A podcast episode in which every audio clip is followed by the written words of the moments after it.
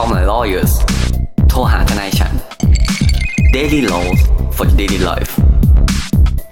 รายการพอดแคสต์ที่จะมาชวนคุณคุยเรื่องกฎหมาย เหมือนคุณนั่งคุยกับเพื่อนทนายของคุณเองครับ สวัสดีครับ ยินดีต้อนรับเข้าสู่รายการ Call My Lawyers โทรหาทนายฉัน วันนี้อยู่กับผมออฟเลเนตและคุณภูมิภูมิพงศ์อีกแล้วครับผ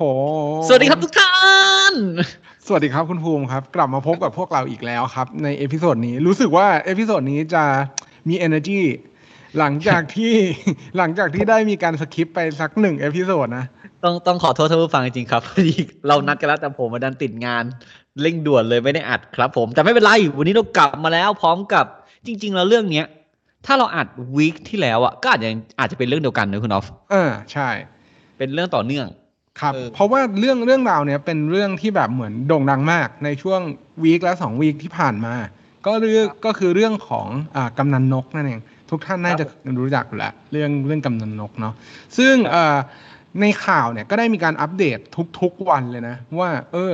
ตอนเนี้ยการสืบสวนคดีเป็นอย่างงู้นอย่างนี้เป็นยังไง แต่ในวันที่เราอัดกันเนี่ย เราอาจจะยังไม่ได้ลงในตัวรายละเอียดเหมือนเดิม อะเราอันนี้ก่อนไหมเราเราเราแบบดรอป วันที่ไว้ก่อน เราอัดกันเวลาสามทุ่มสี่นาทีสิบอ่าวันที่สิบสี่กันยายนสองห้าหกหกถูกปะครับผมครับครับซึ่งซึ่งซึ่งตอนเนี้ยก็ต้องบอกอัปเดตคร่าวๆเนาะว่ากล้องวงจรปิดเนี่ยยังกู้ไม่ได้ กู้ได้บางส่วน แต่ว่ายังครับยังไม่ได้ถูกเปิดเผยยังหกู้รือว่าเอออ่ายังยังยังอยู่ใน process ของการตรวจสอบเนาะก็ต้องใช้คำว่าเหมือนยังกู้ไม่ผ่านอะเออเห มือนเหมือนเราพิจารณาอยู่ว่าแบบเอ้ยเออวงเงินคุณโอเคไหมคุณติดเครดิตอ่าบูโรหรือเปล่าอะไรเงี้ยครับก็คือถ้าสมมติว่ากู้ไม่ผ่านก็อาจจะคืนมัดจำเออ หรืออาจจะถุยไม่ใช่ครับผมก็คือยังกู้กลับมาไม่ได้นั่นเอง เพราะฉะนั้นวันเนี้ยเดี๋ยวเราฟรีสไตล์แล้วกันแบบครับไหลๆไปว่า เอ้ย ในเรื่องของกำนันนกเนี่ยมันมีข้อกฎหมายอะไรเกี่ยวข้องบ้าง ซึ่งครับผมเห็นประเด็นในแบบใน X เว้ยใน Twitter อืมแบบคนพูดถึงประเด็นหลาย ๆ อย่าง ดีมากเลยนะ แบบเรื่องเกี่ยวกับอะกระทำความผิดเอยหรือกำนันนกโดนใน อะเดี๋ยวเราดรอปแบบไวๆแล้วกันกำเขากระทำความผิดเนี่ยเป็นอะไรบ้าง กำนันนกเนี่ยถ้าไม่ใช่คนยิงทำไมต้องถูกติดคุกด้วยอืมการหลบหนีเป็นความผิดหรือเปล่าตำรวจครัที่บนั่งเฉยๆเนี่ย มีความผิดอย่างไรหรือไม่ครับแล้วกรณีที่มีอ่าท่านตำรวจที่ฆ่าเอ่อเสียชีวิตจากการฆ่าตัวตายเนี่ย ก็มีความผิดหรือใครมีความผิดอะไรหรือเปล่า แล้วครับความตายอะทำให้หนีพ้นซึ่งความผิดหรือไม่อะไรอย่างเงี้ยอะอืมเดี๋ยวเราไล่ซึ่งไปประเด็นคร่าวประเด็นยิบย่อยเยอะมาก แต่ว่าวันเนี้ยอยากจะโฟกัสอยู่สองสองจุดหลักๆ ก็คือหนึ่งครับเรื่องความเกี่ยวโยงกับตัวกำนันนกเองสองอืมก็คือน่าจะโฟกัสไปที่อ่ากลุ่มของอ่าพี่ๆเจ้าหน้าที่ตำรวจที่ที่อยู่ในเหตุการณ์นั้นแหละว่าถ้าสมมุติว่าเป็นไปตามที่ได้มีการอ่า ข้อเท็จจริงปรากฏมาแล้วเนี่ยอาจจะมีความผิดอะไรบ้าง ซึ่งในวันที่เราอัดกันเนี่ยก็ยังไม่มีข้อสรุปยังไม่ได้มีการพิพากษาหรือว่าอะไร เพราะฉะนั้นเนี่ยเหมือนเดิมเหมือนที่เราคุยกันในทุกๆข่าวหรือว่าทุกๆเคสที่มันเกิดขึ้นก็คือ เราต้องให้ความยุติธรรมครับกับอ่าตัวผู้ที่ถูกกล่าวหาด้วยนะว่าจนถึงวันเนี้ยยังพิสูจน์ไม่ได้ว่าเขากระทำความผิดจริงหรือเปล่า หรือว่ามันมีอะไรอ่าเกิดขึ้นในวันนั้น เราไม่ได้นั่งอยู่ตรงนั้น เราไม่รู้ เราไม่ได้เป็นคนที่เอ่อมีส่วนเกี่ยวข้องกับในกระบวนการสอบสวน เพราะฉะนั้นเราก็จะไม่รู้ข้อเท็จจริงบางประการนั่นเองครับอืมเริ่มแรกเลย เรื่องเกี่ยวกับอ่าตัวกำนันนกเนี่ยกำนันนกเนี่ยเขาถูกตั้งข้อหาว่าเป็นการใช้ให้มีการกระทำความผิด ซึ่งก็คือมีการฆ่าใช้ให้มีการเอ่อกระทำความผิดฐานฆาตกรรมเนาะซึ่งเวลาครับเราพิจารณาเรื่องการผู้ผู้ใช้ให้กระทำความผิดเนี่ย เราต้องบอกก่อนว่าเวลาเราเราไปถึงหลักกฎหมายเนี่ยอ่าสิ่งแรกที่จะต้องมีการพิจารณาอาองค์ประกอบของผู้ใช้เลยเนี่ย คือการก่อให้เกิดเจตนาในการกระทำความผิด อืมซึ่งครับซึ่งต้องบอกแบบนี้ว่าวิธีการที่จะหรือว่าตัวองค์ประกอบที่จะมาพิสูจน์เนี่ย จะต้องมีการก่อให้เกิดเกิดขึ้นอย่างเช่นอืมถ้าสมมุติว่าอ่ามีการออกคำสั่งมีการอ่า สนับสนุนหรือว่ามีการยุยงส่งเสริม ไม่ใช่สนับสนุนพูดผิด น่าจะใช้คำว่ายุยงส่งเสริม ให้มีการกระทำความผิดแบบเนี้ยก็อาจจะเข้าข่ายการเป็นผู้ใช้ตามอืมอ่าประมวลกฎหมายอาญาแล้ว ดังนั้นแล้วเนี่ยข้อเท็จจริงที่มันอาจจะต้องมาพิสูจน์กัน หรือว่าตัวอ่าในในสำนวนเนี่ยอาจจะต้องมาพิสูจน์กันว่า ในวันนั้นเนี่ยกำนันนกเนี่ยมีการพูดอะไรกับตัวอ่าตัวผู้กระทำความผิดจริงครับๆอืม ซึ่งซึ่งไอการก่อเนี่ยเอาจริงอะอันนี้อันนี้เราพูดในแบบเคสคือการก่อไม่ได้แปลว่าคุณจะต้องเป็นจุดเริ่มต้นของการกระทำความผิดนั้นนะครับคือคือการก่อเนี่ยมันรวมไปถึงการบังคับ การยุยงอืมการจ้างอะครับหรือการการก่อเนี่ยคือรวมพวกนี้หมดเลย แต่ไม่ได้แปลว่าเขาสมมุติว่าเอ่อตัวคนที่เราต้องเราต้องบอกก่อนที่จะไปถึงผู้ใช้เนี่ย มันต้องมีการกระทำความผิดมาก่อน มีผู้อืมลงมือมาก่อน ครับเราเนี่ยไอ้ผู้ใช้เนี่ยผู้ใช้ก็คือคนที่ใช้เนาะเป็นคนจ้างวานหรือคนที่ก่อเนี่ย ไม่ได้แปลว่าเขาต้องบอกผู้ลงมือ ว่าตอนแรกผู้ลงมือไม่อยากทำเลย แต่เขาเป็นคนใช้ผู้ลงมืออยากทำเนี่ยไม่จำเป็นเสมอไป อืมผู้ลงมือเนี่ยอาจจะอยากทำอยู่แล้ว ครับยกเดี๋ยวผมยกตัวอย่างให้ง่าย ๆ คือสมมุติว่า ผมเนี่ยหมั่นไส้คุณบีอยู่แล้วอืมผมก็หยิบปืนเว้ยมาเสร็จปุ๊บจะยิงคุณบีอะ แล้วคุณออฟอะก็ด้วยความที่หมั่นไส้คุณบี บอกให้ภูมิ ยิงแม่งดีกว่า ผมก็หันไปอ่าถือว่าผมก็เออคือผมไม่อยากยิงอยู่แล้วเหมืนะนเหมือนได้ใบสั่งแล้วเว้ยเออ เหมือนแต่คือเหมือนแบบ ผมไม่อยากยิงอยู่แล้ว คุณออฟก็ไม่ได้แบบ ไม่ได้เป็นคนทำให้ผมตัดสินใจว่าอยากจะยิงหรือเปล่า เป็นแค่ยุยงบอกว่าเฮ้ยภูมิยิงแม่งเลย แล้วผมก็หันไปบอกได้ดิเพื่อน แล้วผมก็หยิบปืนเข้ามายิงปังครับเออเนี่ยคือการยุยง เออ หรือแบบ เอาเลย ยิงแม่งเออเลยอะไรเงี้ยเอออย่างเงี้ยเพราะพว่ายักหน้าก็ได้นะ ใช่ใช่เพราะว่าอืมพยักหน้าหรือว่าอ่าส่งสัญญาณอะไรอย่างเงี้ย เพราะว่ามันจะมีเส้นบางๆของการตัดสินใจลงมือกระทำความผิดเนาะตอนแรกมันอาจจะปริมปริมๆว่าห้าสิบห้าสิบพอมันมีไอตัวแปรที่สามเพิ่มเข้ามา ตัวแปรจากบุคคลที่สามเพิ่มเข้ามาทำให้การเอ็นเอียงเนี่ย มันกลายเป็นห้าสิบเอ็ดเปอร์เซ็นต์ปวดชนะเลยคาตาไลซ์คาตาไลซ์ตัวเร่งปฏิกิริยา แต่เออแต่แต่คุณต้องคุณต้องแยกให้ชัดนะไอ้ผู้ใช้เนี่ย จะไม่ได้ไม่ต้องต้องไม่มีส่วนการกระทำความผิดนั้นนะอืมอือัมนนี้เราต้องคือในในกรณีของกำนันนกเนี่ย ด้วยความที่ข้อเท็จจริงมันไม่นิ่งอะเราไม่รู้ว่าเขาสั่งกันจริงหรือเปล่าเขายิงหรือว่าเขาเป็นอยู่ด้วยหรือเขาชี้เป้าอะไรเงี้ย อันเนี้ยเรื่องเนี้ยเราจะเขาได้สันนิษฐานแจ้งเขาตอนนี้เขาแจ้งว่าเป็นผู้ใช้ก่อน ซึ่งไอ้เขาผู้ใช้จริง ๆ อะ ถ้าเขาอยู่ในเหตุการณ์เดียวกันบางทีมันเป็นสิ่งที่เราเรียกว่าตัวการ ครับ ตัวการก็คือคนที่กระทำร่วมกันนั่นแหละ แต่ไม่ใช่คนอืมยิง ครับยกตัวอย่างเช่น เอามาใหม่ เหตุการณ์เดิม ผมหมันไส้คุณบี ผมเห็นหน้าคุณบีเว้ย ผมแบบอืไอ้มเชื่อบีนี่กูก็หมันไส้แม่งมานานละอืมแต่ก็ไม่เป็นไร ไปเจอไปเล่าคุณออฟฟัง คุณออฟฟอบอกยิงแม่งเลย เดี๋ยวกูไปชี้ให้เผื่อผมจำหน้าไม่ได้อ่าวันนั้นก็ไปกันสองคน คุณออฟก็เดินไป ชี้ เฮ้ยบี เนี่ยหันไปหา ไอ้ภูมิมันไส้มึงนานแล้วภูมิยิงแม่งเลย คุณออฟชี้เป้าผมยิงปึ้ง อันเนี้ยคุณออฟไม่ใช่คนใช้ละ ต่อยคุณออฟเป็นคนบอกผมว่าเฮ้ยยิงแม่งเลย อันเนี้ยเป็นการส่งสัญญาณหรือการชี้เป้า อืมอะถ้าถ้าคุณเคยดูหนังมาเฟียสมัยก่อนอะ เวลาเขาจะไปยิงเป้าหมายอะ มันจะมีรถมาสามคันสามคันเว้ยครับ เห็นถูกภาปะพเลยเออคือคือหนังมาเฟียทุกอันคลาสสิกสามคันเสมอ คันแรกมาดูแล้วเออ แล้วไม่ใช่ แล้วไม่ใช่แล้วนะ แม่งจะชอบเปิดประตูตอนรถยังไม่จอด เออ ไม่กลัวขาหักเหรอ หรือหรือนั่งมอไซค์มาอืมต้องโดดอืมเออคือคือไอ้รถสามคันที่ผมพูดถึงเนี่ยถ้าในหนังมาเฟียคือคันแรกมาชี้เป้า ครับ คันสองมายิงอืมคันสามมาเช็ค ครับ อ่า ซึ่งไอ้พวกเนี้ย คุณจะเห็นว่าไอ้คนชี้เป้ากับคนยิงเนี่ย อันเนี้ยอันนี้จะไม่ใช่เรื่องตัวการแล้วเพราะว่าไอ้ตัวการไม่ที่ใช่เรื่องพูดถึผู้ใช้เออไม่จะไม่ใช่ทั้งผู้ใช้และตัวการเลยเออเพราะตัวการจะเป็นต้องสามารถเข้าช่วยเหลือกันได้ทันทีเออตอนนั้นถูกปะ อะไรเป็นอะไรก็ว่าไปในเรื่องนี้ เอออืมซึ่งกำนันนกเนี่ยด้วยความที่เราไม่รู้เว้ยว่าเขาเป็นอะไร ครับ ไม่ได้หมายถึงว่าเป็นกำนันหรือเปล่านะหมายถึงว่าเขาเขาเป็นอะไรในการกระทำความผิดเนี่ยครับเขาอาจจะเขาอ่าอันนี้อันนี้สมมติ to be fair นะ ถ้าเขาพยักหน้าบอกเฮ้ยยิง แบบไม่ได้พูดนะพยักหน้า แล้วยิง สมมุติว่าคุณมือปืนมาบอกว่า คนนี้เหรอกำนันนกพยักหน้า confirm ยิงผู้ชายถูกปะครับอืม กลับกันสมมุติว่ากำนันนกแม่ง เกลียดหน้าคนที่เสียชีวิตมากเลย แต่ลูกน้องเอาใจนายอะสมมุตินะเออเออเออมันเป็นไปได้เลยเว้ยคุณออฟแบบครับ ก็ โอเค กูเนี่ยมาเฟีย อืม กูไม่ชอบหน้าแม่ง อืม แต่ลูกน้องกูก็รู้กูไม่ชอบหน้าแม่งก็เลย อยาก please ไงอืม จริงแม่งเลย อืม เห็นนายนั่งอยู่ด้วย ก็เหมือนอยากอืมโชว์นาย อย่างเงี้ย อาจจะไม่เข้าข่ายผู้ใช้ ครับ ซึ่งอาจอาจซึ่งต้องบอกอืมเออซึ่งซึ่งต้องบอกแบบนี้นะว่า กรณีแบบนี้เนี่ยเป็นข้อเท็จจริงที่เราเข้าไม่ถึงจริง ๆ แล้วก็ในวันนั้นเนี่ยเราไม่มีทางทราบได้เลยนะ ว่ามีการสั่งหรือไม่มีการสั่ง อันนี้ก็เป็นจุดยากจุดหนึ่งที่จะมาพิจารณาว่า ณวันนั้นเนี่ยพฤติการที่เกิดขึ้นเนี่ยมันมีการสั่งมีการออกคำสั่ง มีการยุยงส่งเสริม มีการเอ่อกระทำความผิดที่เข้าองค์ประกอบในฐานะผู้ใช้หรือเปล่า อย่างที่คุณครูพูดเลย มันเป็นสมันเป็นข้อสันนิษฐาน แบบหนึ่งเหมือนกันนะว่าเออมันอาจจะเกิดขึ้นจากการกระทำของอาตัวผู้กระทำความผิดอะเพียงแค่คนเดียว ครับ ซึ่งเออกรณีแบบเนี้ยนอกจากเรื่องอย่างเงี้ยมันอาจจะเป็นอะสมมติผมเกลียดคุณบีเหมือนกัน คุณออฟก็เป็นเพื่อนแบบเพื่อนตายไงเห็นผมว่าแบบผมเกลียด คุณออฟก็เดินไปยิงให้ผมเลยเออยิงเลยนะมันเว้ยก็ผมี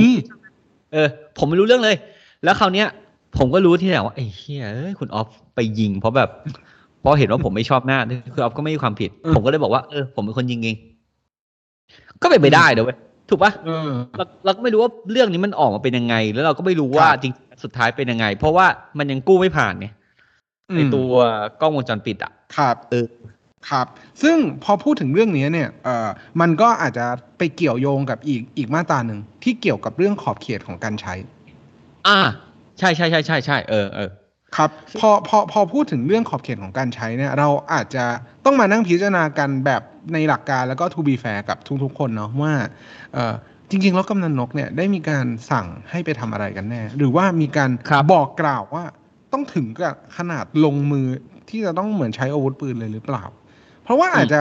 แค่บอกว่าคนนี้ใช่ไหมอาจจะเป็นการสั่งสอนเล็กน้อยนู่นนี่นั่น แต่ว่าปรากฏว่ามันเกินขอบเขตที่อ่าวิสัยที่กำนันนกเนี่ยจะจะจะ จะเหมือนคาดหมายได้ว่า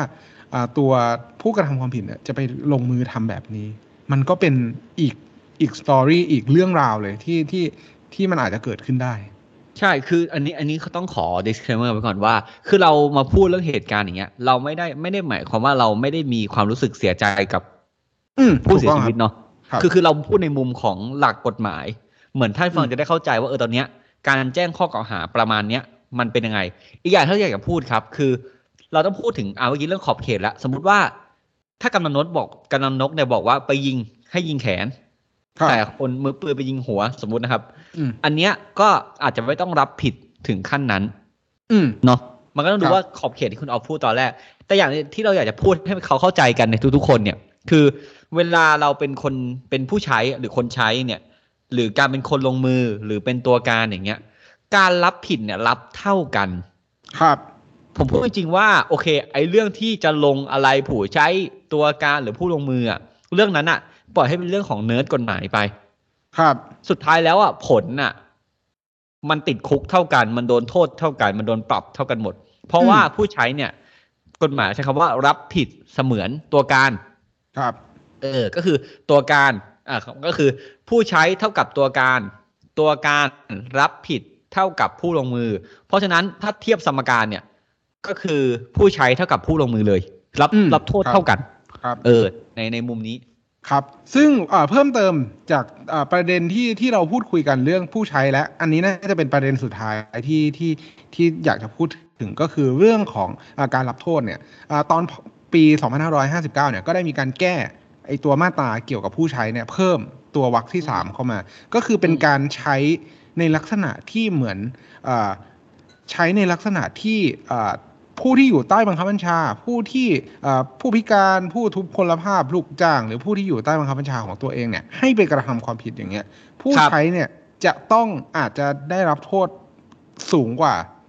หรือว่าอาจจะเพิ่มโทษให้ลงโทษกับผู้ใช้เนี่ย อีกกึ่งหนึ่งเลยนะ เพราะเขาอะอืมก็มองว่า อ๋อ ใช้อำนาจที่อยู่เหนือบังคับบัญชาเนี่ย ไปบังคับให้คนอื่นทำหรือว่าไปบังคับให้คนอื่นกระทำความผิด โดยที่มันไม่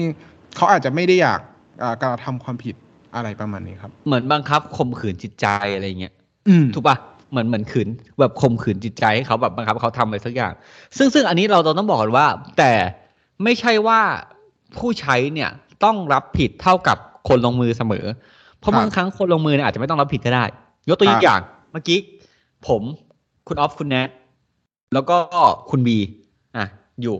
คนเดิมนะไอ้เฮียคราวนี้ คุณแนทมาด้วย คุณแนทบอกว่าภูมิเชี่ยหมันไส้เฮียแบบเฮียบีนี่นานแล้วอะมึงเอาปืนไปจ่อหัวให้เฮียออฟยิงดิเข้าใจปะคือคือคือเราเข้าใจใช่ไหมอืมเฮ้ยออฟกูไม่ชอบหน้าแม่ง แต่มึงต้องเป็นคนจัดการ ผมเอาเออปืนจ่อหัว คุณออฟจะไม่ยิงเหรอ คุณออฟจะไม่ทำร้ายเหรอใช่ไหมคุณออฟก็ต้องเป็นห่วง หรือแม้กระทั่งผมข่มขู่แบบเอาขอบครัว เอาใครที่บ้านคุณออฟมาเป็นตัวประกันอะไรเงี้ย อะอย่างเงี้ยคุณออฟก็จะเป็นเรื่องของการจะเป็นที่ต้องทำเนาะเพราะมีภัยจะถึงตัวอะไรก็ว่าไปนะครับ ซึ่งโอเค เรารู้แล้วว่าผู้ใช้ตัวการผู้ลงมือเนี่ย มันมีความรับผิดอะไรยังไงเราจะพูดถึงผู้สนับสนุนเนาะเพราะผมคิดว่าตัวเนี้ยคงไม่เกี่ยวครับนะครับ แต่อ่า ตอนนี้เรามีสมมุติเนาะสมมติสมมติไล่เรียงเหตุการณ์ มีเหตุการณ์ก่อเหตุเกิดขึ้น ปึ้งสิ่งที่ตามมาต่อไปเนี่ยเดี๋ยวไอ้เรื่องหนีเราค่อยพูดแล้วกัน พูดถึงเรื่องคนที่เป็นผู้ต้องสงสัยตอนแรกก่อน คือมือปืนครับถูกไหมมือปืนเนี่ยก็มีการหนีไปกบดาน ที่ครับแถวบ้านผมก็จังหวัดครับผมเองอืมที่กาญจนบุรี ใช่ไหมครับ แล้วคราวเนี้ยก็ได้ถูกวิสามันครับ ถูกไหมถูกยิง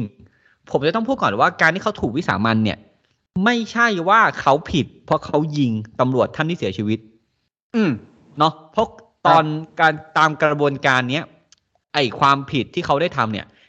ยังไม่ได้ถูกพิสูจน์ในศาลครับ ว่าเขาก็ทำความผิด เพราะฉะนั้นการที่เขาโดนเจ้าที่ตำรวจยิงเนี่ย ไม่ใช่เรื่องของสารเตี้ยที่แบบว่า เฮ้ย คุณผิดคุณยิง ผมจะยิงคุณ ผมจะฆ่าคุณ อันนี้ไม่ใช่การลงโทษ ถูกไหมครับการวิสามันเนี่ย มันคือการป้องกัน เพราะเท่าที่ครับเราเข้าใจเนี่ย อันนี้อ่านตามข่าวเนาะไม่ดูแฟกต์ ก็คือมีการยิงต่อสู้ของครับเอ่อตัวผู้กระทำความผิดเออผู้ทำความผิดตรงนั้น แล้วเมื่อไหร่ที่มีการยิงต่อสู้เนี่ย ตัวเจ้าหน้าที่เนี่ยเขาก็มีสิทธิ์โดยชอบด้วยกฎหมาย ที่จะป้องกันตัวเอง ซึ่งครับการป้องกันตัวเองตรงเนี้ย เป็นการยิงเหมือนกัน ถ้าครับเดี๋ยวท่านฟังตามไม่ฟังตามไม่ทันก็เดี๋ยวต้องอาจจะต้องรีเวิร์สกลับไปฟังเนาะคือการยิงเหมือนกันเนี่ยเขาถือว่าเป็นภัยของสองฝั่ง คนร้ายก่อยิงตำรวจก่อยิง เป็นภัยที่เท่ากัน อันเนี้ยก็เลยเป็นการป้องกันที่ชอบด้วยกฎหมาย ครับ เพราะตำรวจต้องมีหน้าที่ต้องจับกลุ่มอยู่แล้ว ถูกไหมอืมเออครับก็ถือว่าไม่เป็น อันเนี้ยจากความเข้าใจของผมเนี่ย อันเนี้ยอาจจะจบลงด้วยการที่ไม่เกินกว่าเหตุ เพราะต่างครับต่างยิงเพื่อระงับเหตุครับเนาะ อืม อืมครับพอจะเสริมประเด็นนี้ไหมครับ เรื่องเรื่องเรื่องวิสามันเนี่ยอาจจะเกิดขึ้นเอ่อได้ในกรณีที่มีการต่อสู้เนาะซึ่งเน้นย้ำเหมือนเดิมครับว่าอ่าการที่เขาถูกวิสามันเนี่ยไม่ใช่เกิดขึ้นเพราะความสะใจหรือว่าเกิดขึ้นเพราะที่เขาไปกระทำความผิดเนาะแต่ว่าอืมเป็นเรื่องของวิธีการจับกลุ่มเรื่องของวิธีการเข้าอ่าปฏิบัติหน้าที่ของตัวเจ้าพนักงาน ก็ครับ เป็นไปตามเงื่อนไขเป็นไปตามระเบียบของตัวสำนักงานตำรวจแห่งชาติอยู่แล้วแหละว่าเเขามีหลักเกณฑ์การพิจารณาว่า ในกรณีที่จะมีการวิสามันเนี่ยจะต้องมีลักษณะแบบไหน มีลักษณะการต่อสู้ มีการขัดขืน มีการใช้อาวุธที่จะอาจจะทำให้เกิดอันตรายกับตัวชุดจับกลุ่มอะไรประมาณนี้ ก็อาจจะเป็นเรื่องราวที่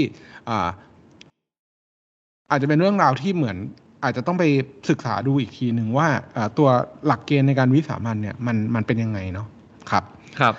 มามามาถึงเรื่องถัดไปครับ เรื่องเรื่องราวที่เกิดขึ้นต่อจากนั้นหลังจากที่อ่ามีเหตุเสียชีวิตลงก็คือตัวเจ้าหน้าที่ตำรวจที่ที่อยู่ในสถานที่แห่งนั้นละนั่นแหละอืมซึ่งตอนนี้เราเรายังไม่ทราบเนาะว่าว่าแต่ละท่านเนี่ยอยู่ในฐานะ ไหนแล้วก็มีหน้าที่ทำอะไรทำอะไรยังไง แล้วก็มีการกระทำอะไรกันไปบ้าง เราก็เลยครับจะพูดรวมๆกลางๆว่า ถ้าสมมุติว่ามีการกระทำความผิดเกิดขึ้นแล้วเนี่ย แล้วคุณไปยุ่งเหยิงกับตัวพยานหลักฐานครับพวกเนี้ยที่มันอาจจะทำให้รูปคดีเนี่ย เปลี่ยนแปลงไปเนี่ย อันเนี้ยมีความรับผิดตามกฎหมายแน่นอนอยู่แล้ว ก็คือครับคุณไปทำลายหลักฐาน หรือว่าคุณเอาไปซ่อน เอาไป เก็บเอาไว้ทำให้เสียหาย พยานหลักฐานที่ใช้ในการกระทำความผิด ซึ่งในครับการใช้กระทำความผิดเนี่ย มันก็พูดยากเนาะว่ามันอาจจะเป็นสถานอืมที่เกิดเหตุต่างๆ นู่นนี่นั่น ปืนก็ใช่ หรือว่าอ่าพวกองค์ประกอบต่างๆ ที่อาจจะทำให้พิสูจน์ความผิดได้อย่างเงี้ยในกรณีเนี้ยก็ถือว่าเป็นการทำลายหลักฐาน แต่เพราะอะไรเพราะว่าอาจจะช่วยทำให้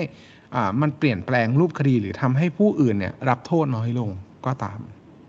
ครับ แล้วนอกจากนั้นเนี่ยก็หลังจากที่เขาทำลายพยานอาจจะเอาพูดเรื่องทำลายพยานหลักฐานก่อนแล้วกันทำลายพยานหลักฐานเนี่ยเท่าที่เข้าใจเนี่ย คนที่สั่งให้ทำเนี่ย เป็นการสั่งแม่บ้านหรือว่าลูกน้องครับให้ไปทำให้อืมถูกป่ะไอตัวแม่บ้านลูกน้องถ้าเขากลัวหรือเขาต้องทำแบบปฏิเสธไม่ได้อย่างเงี้ยตัวเขาเองอาจจะไม่มีความผิด ครับ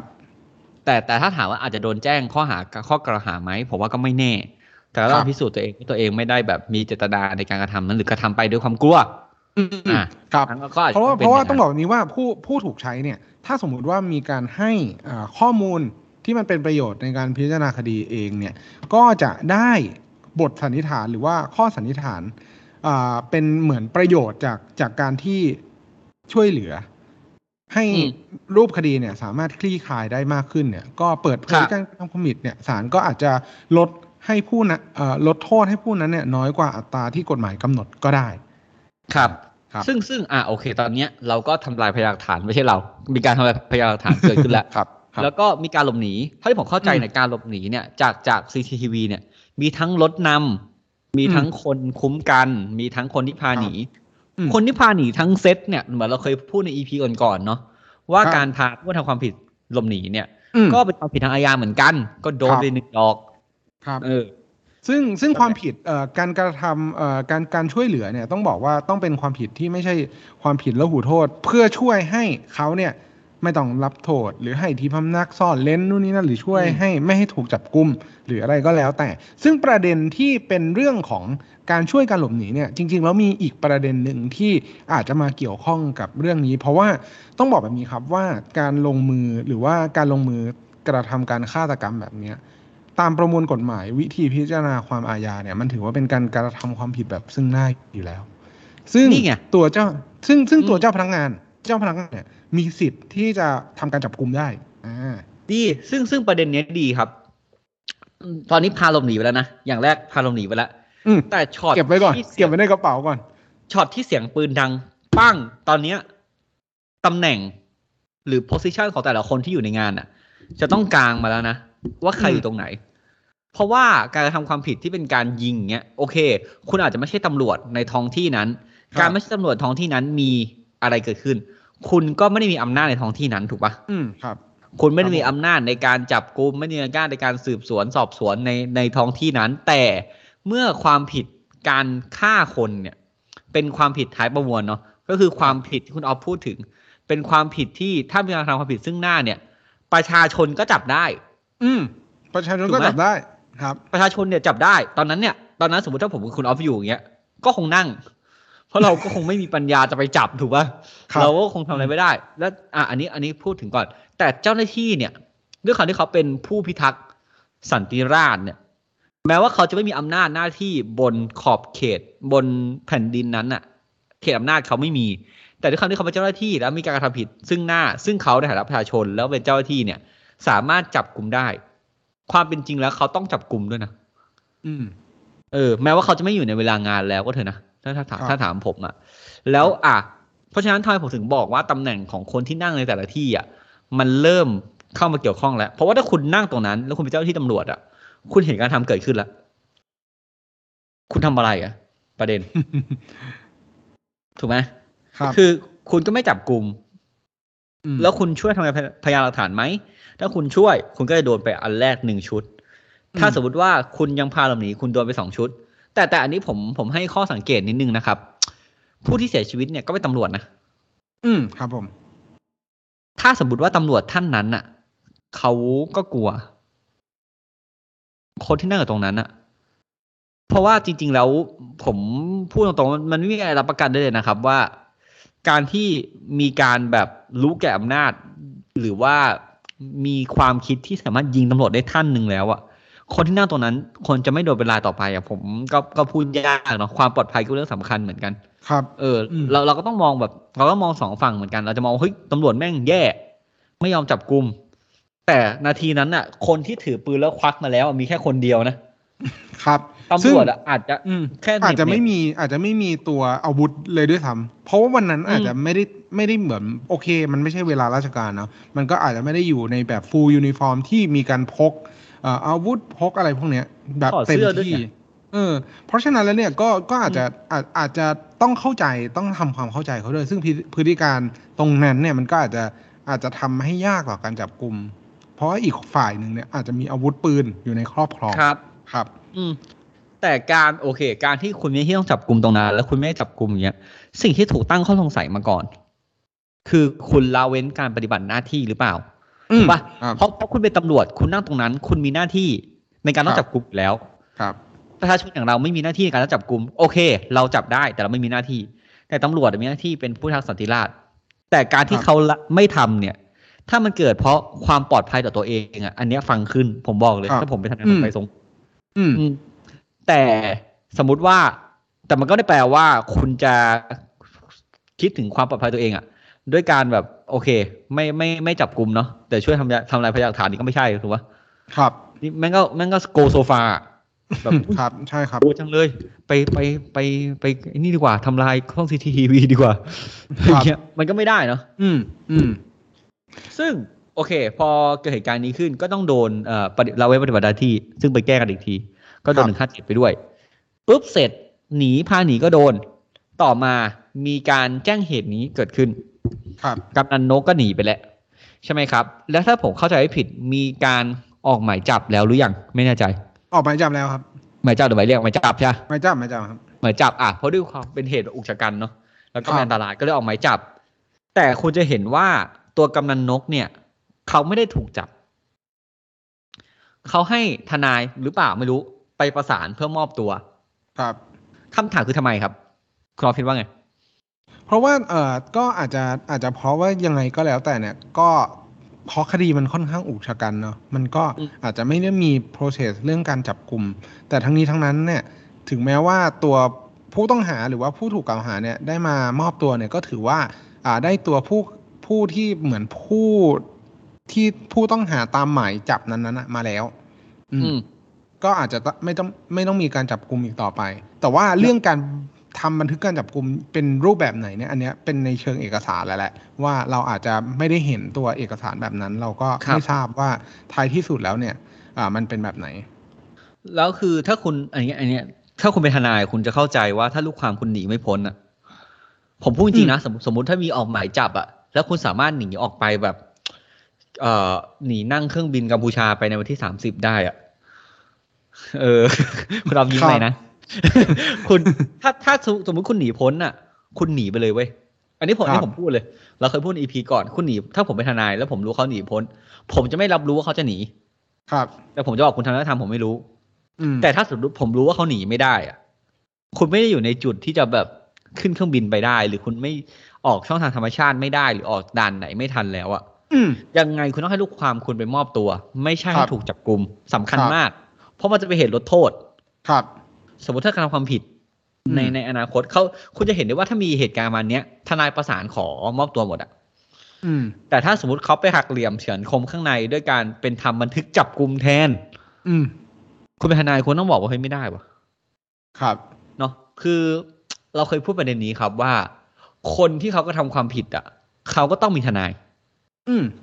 ถูกปะเขาต้องมีสิทธิ์สู้ในศาลเพราะว่าโอเค ไม่ได้แปลว่าทำความผิด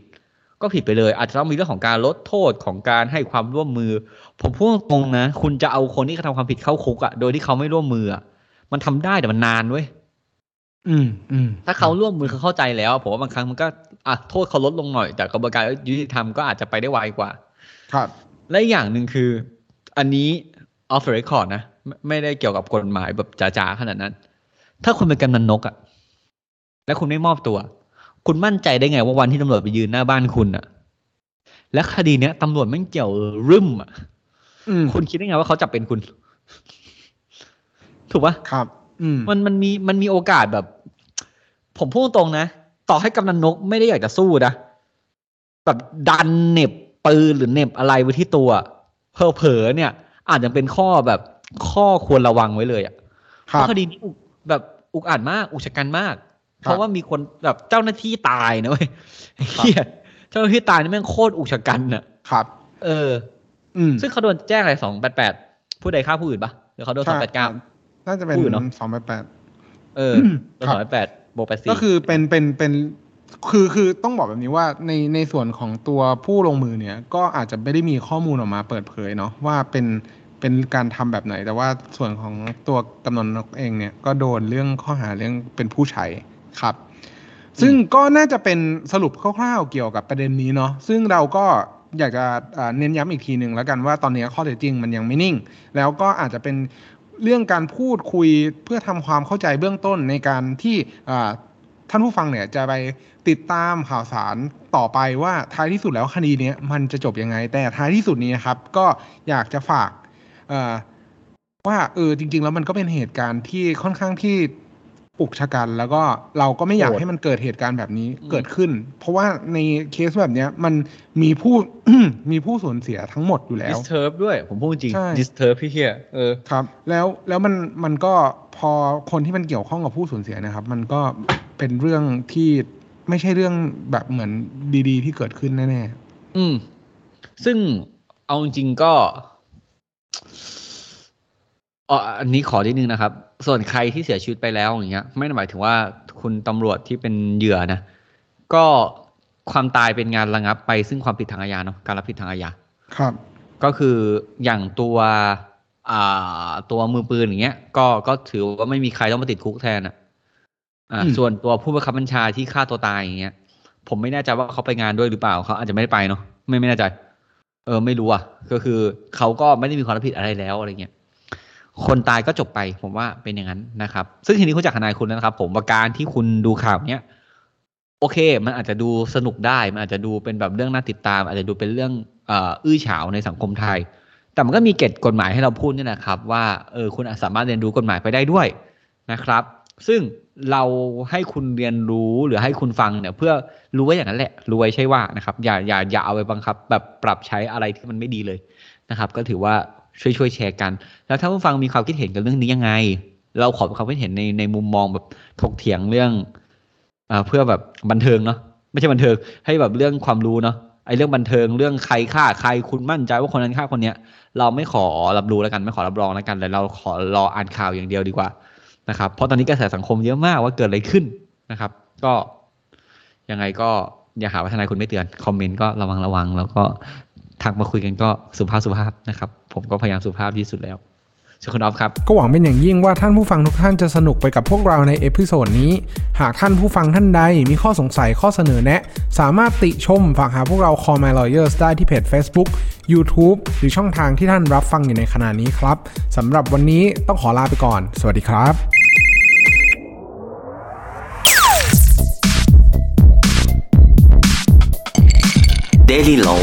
for daily life.